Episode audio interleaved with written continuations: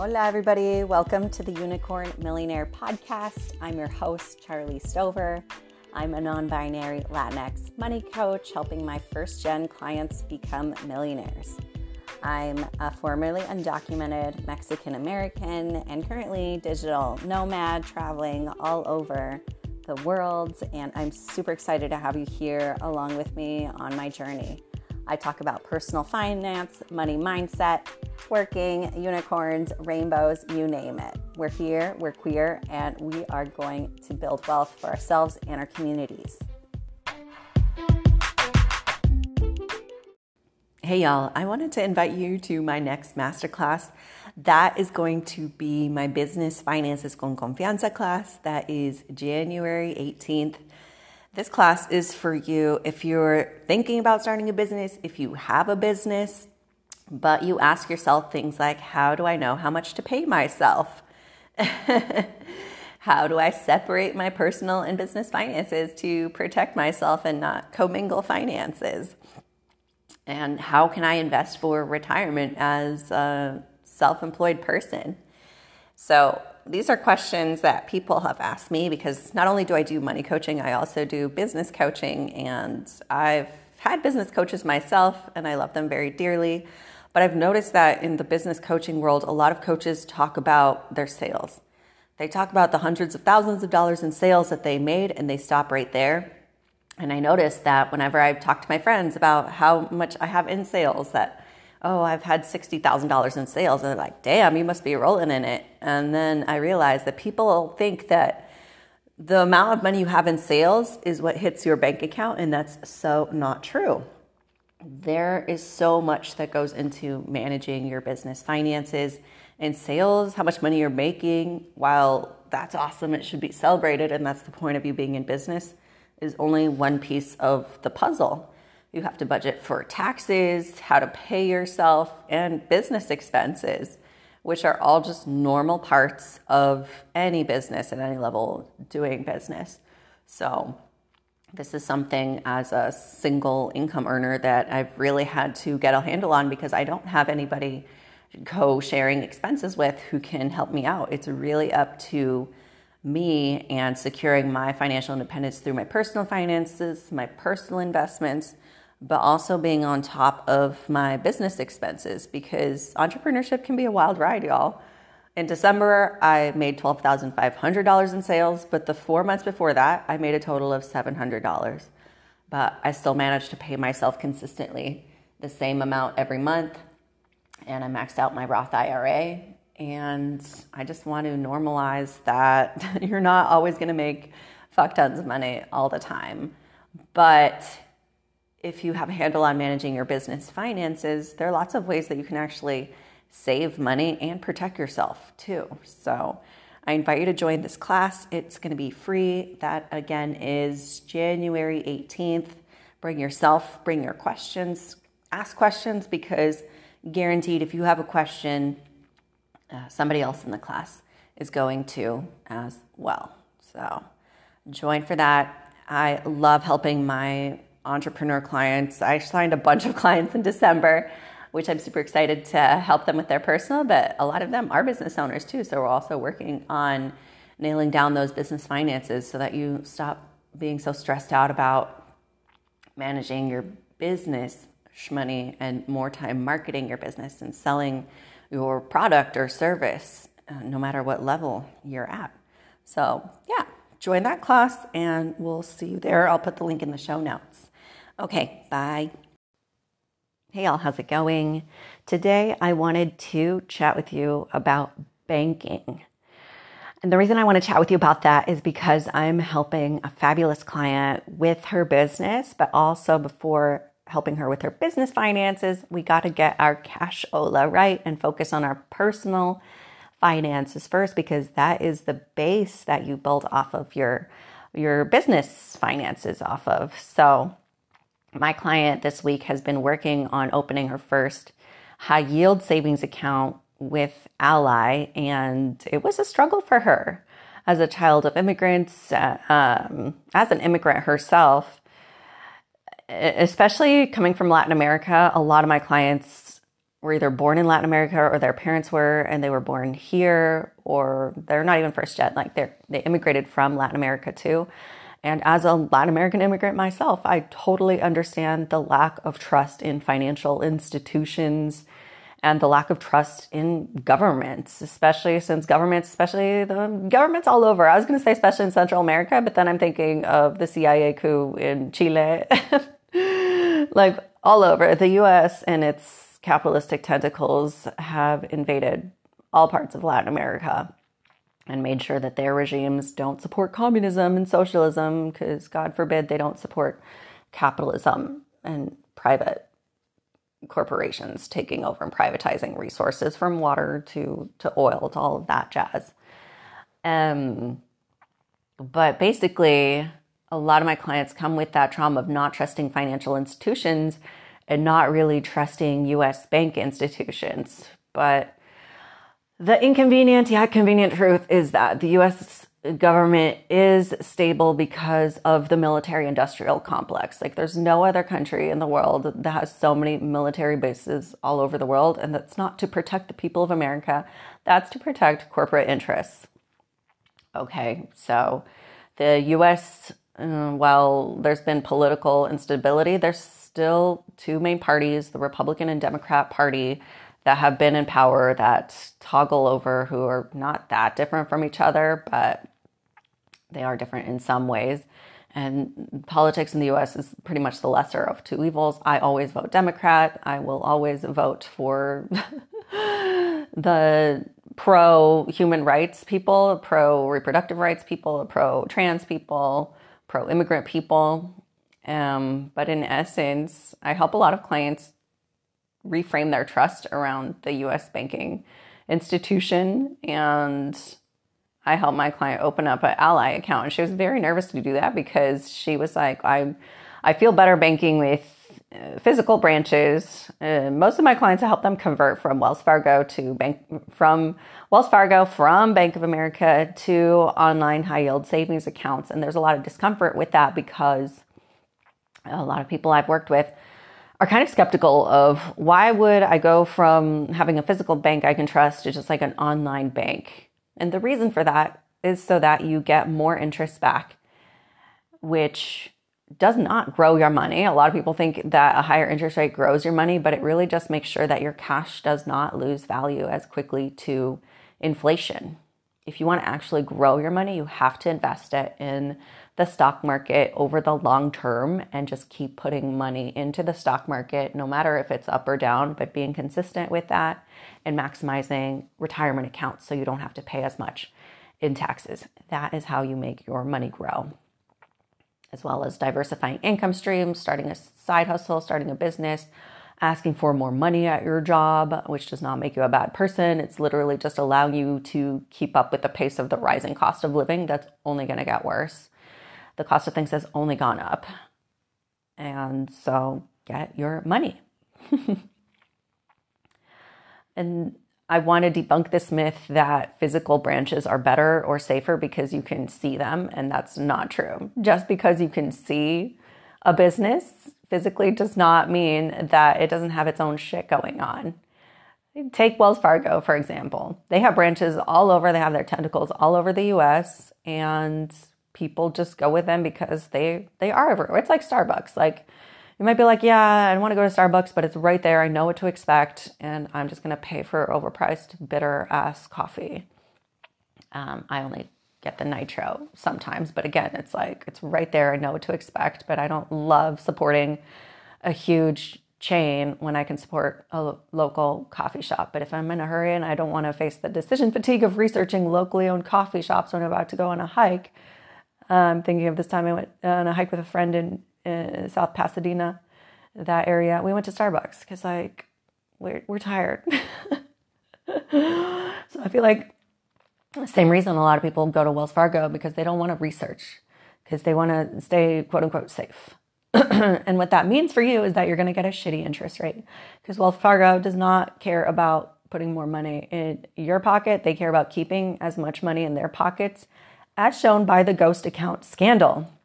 And this was a scandal that I actually researched and wrote a paper on in my social impact course, uh, getting my online remote MBA that I got a full ride for. Thank God.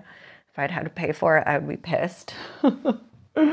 because an MBA did not help me with my business at all. An MBA just helps you look better on paper for applying to jobs at the nine to five.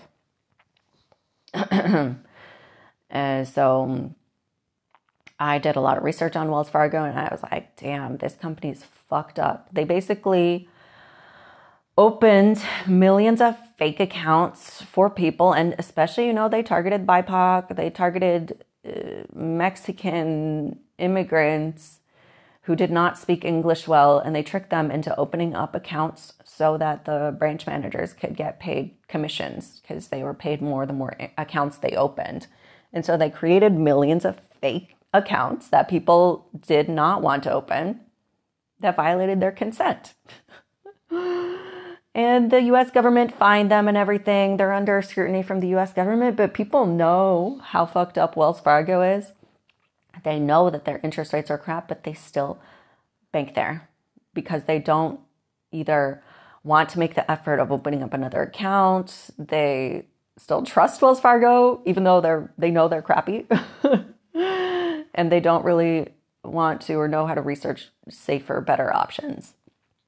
But I'll tell you right now, with the advent of online banking, like Ally, like Citibank, all these online banks, they pass off the savings of not having to hire employees at physical branches, not having to have physical ATMs, and not doing all these physical brick and mortar things, which are expensive, and they pass those savings off to you. So you might get a shitty interest rate of like 0.02 at Wells Fargo, but if you park your money at Ally, an online bank, you're going to get right now, I think the interest rate is 4.35%. And other online banks might have them even higher, but that's still a huge change. And you don't get dinged with minimums. There's no fees to have your money sitting there.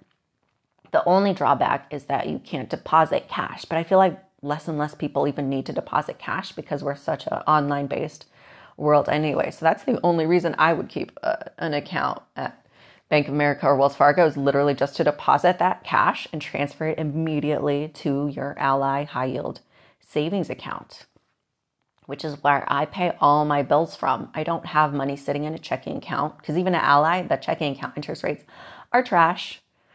They're higher in the high yield savings accounts. And what's great about that is that they increase the limit you can withdraw.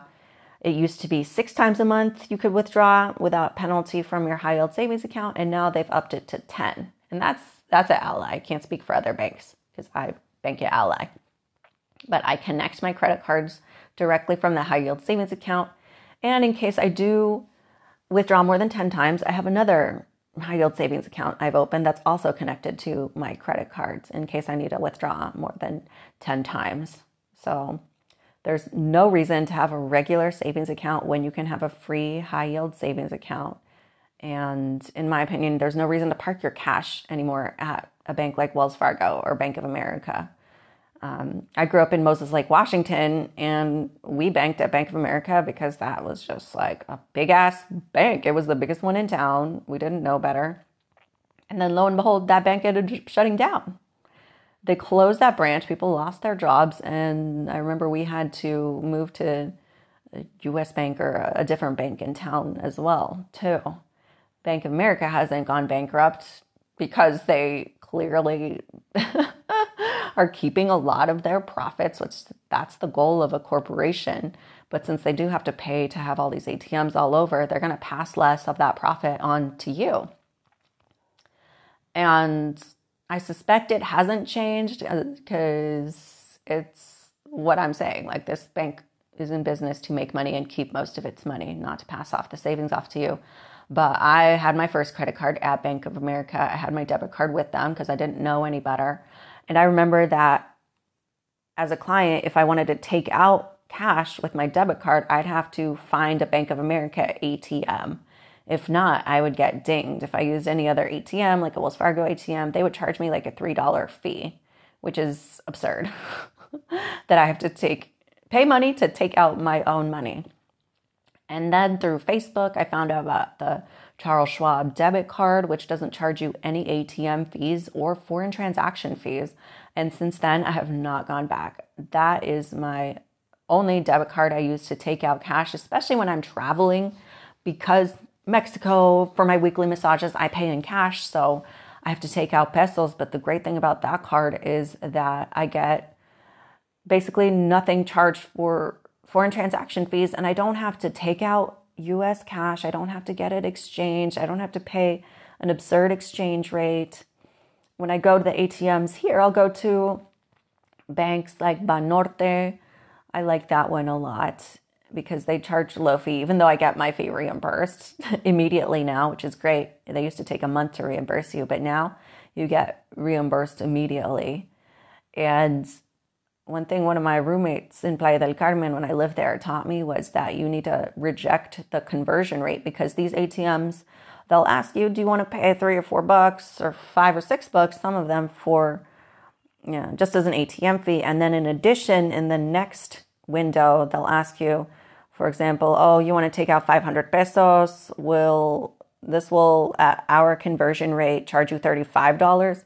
And I learned to always decline their conversion rate because they want to make money off of you.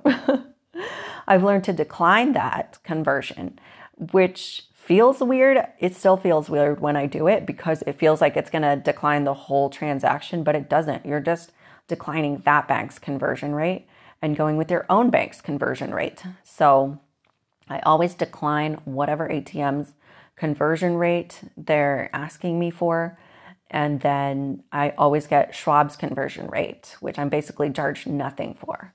So I refuse to pay money to take out my own cash, and you should too. the Charles Schwab debit card, you can connect it to a brokerage investment account or to a checking account, but interest rates at in Schwab Bank are not good. So that's why if I need to take out cash, I'll transfer cash from my Ally high yield savings account so that it has that good interest rate until I need to take out cash. I'll transfer it over and then I'll take out cash uh, with my Charles Schwab card.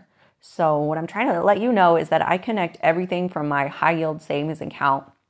Even though I don't have a lot of cash, I invest aggressively in the stock market. I have a lot of cash in my business bank account, but this is how rich people treat their cash. They keep it parked with high interest rates as long as possible until the last second that they need to take out the cash because as soon as it leaves the high yield savings account, it's not going to be earning interest for you at all.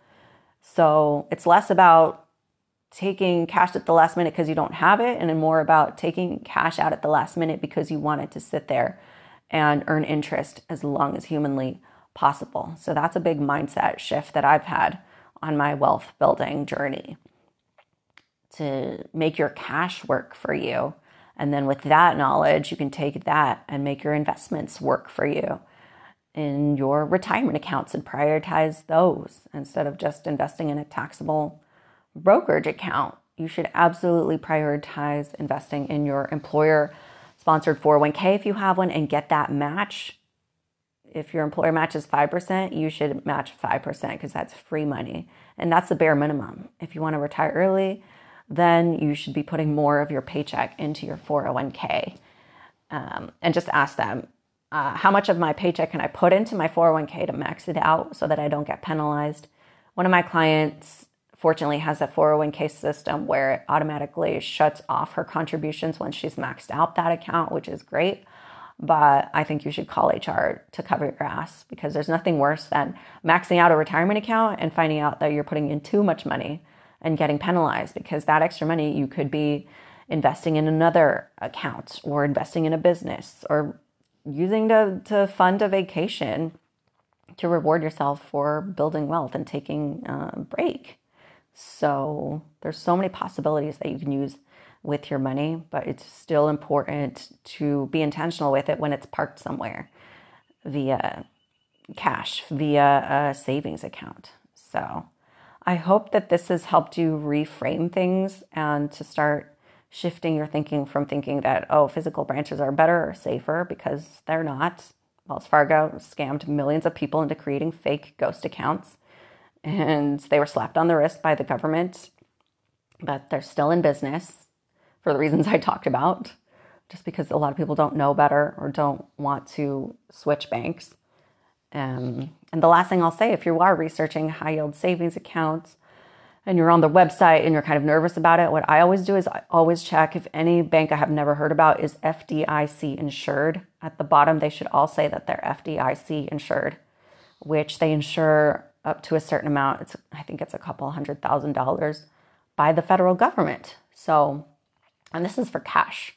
So, in case that bank does go bankrupt, if Bank of America does fail, or Wells Fargo fails, or Ally Bank does fail, the federal government insures up to a certain amount of cash so that that bank might fail and go bankrupt and go kaput, but the federal government will give you your cash too. It's not like that for savings accounts. It's a bit different for savings accounts. Um, but always check to make sure that any bank you park your cash at is FDIC insured. It should have that at the bottom of the website. So if you enjoyed learning about how to be intentional about cash and I've helped you rewire your brain in a different way to think about cash, I invite you to work with me one on one. I love helping my clients walk them through being intentional with all of their money, and I am taking clients right now. Right now, my program is for three months at a time. We would meet every two weeks and come up with a tailored financial plan for you. All my clients have access to WhatsApp me, and I love keeping the conversations going uh, off the Zoom calls too. Like that client I told you about who was nervous about opening up the Ally account, she just sent me a text. And I love it when my clients send me their wins, how they're pushing through despite the discomfort, because they want to be financially independent and they want to be informed and just feel better about their money. And I work with clients of all income levels. I work with millionaires, I work with folks who have a lot of debt, who they want to crush their debt so that they can have a net worth in the positive. So, yeah, I love helping clients of all levels build wealth and feel better about their money. So, you can book a call to chat with me if you're ready to get started working with me at the link in the show notes, and we'll see you there. Have a great day.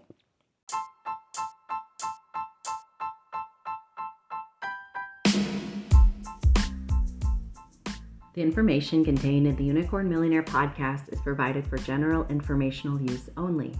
Your purchase, download, and use of this material does not constitute a client relationship.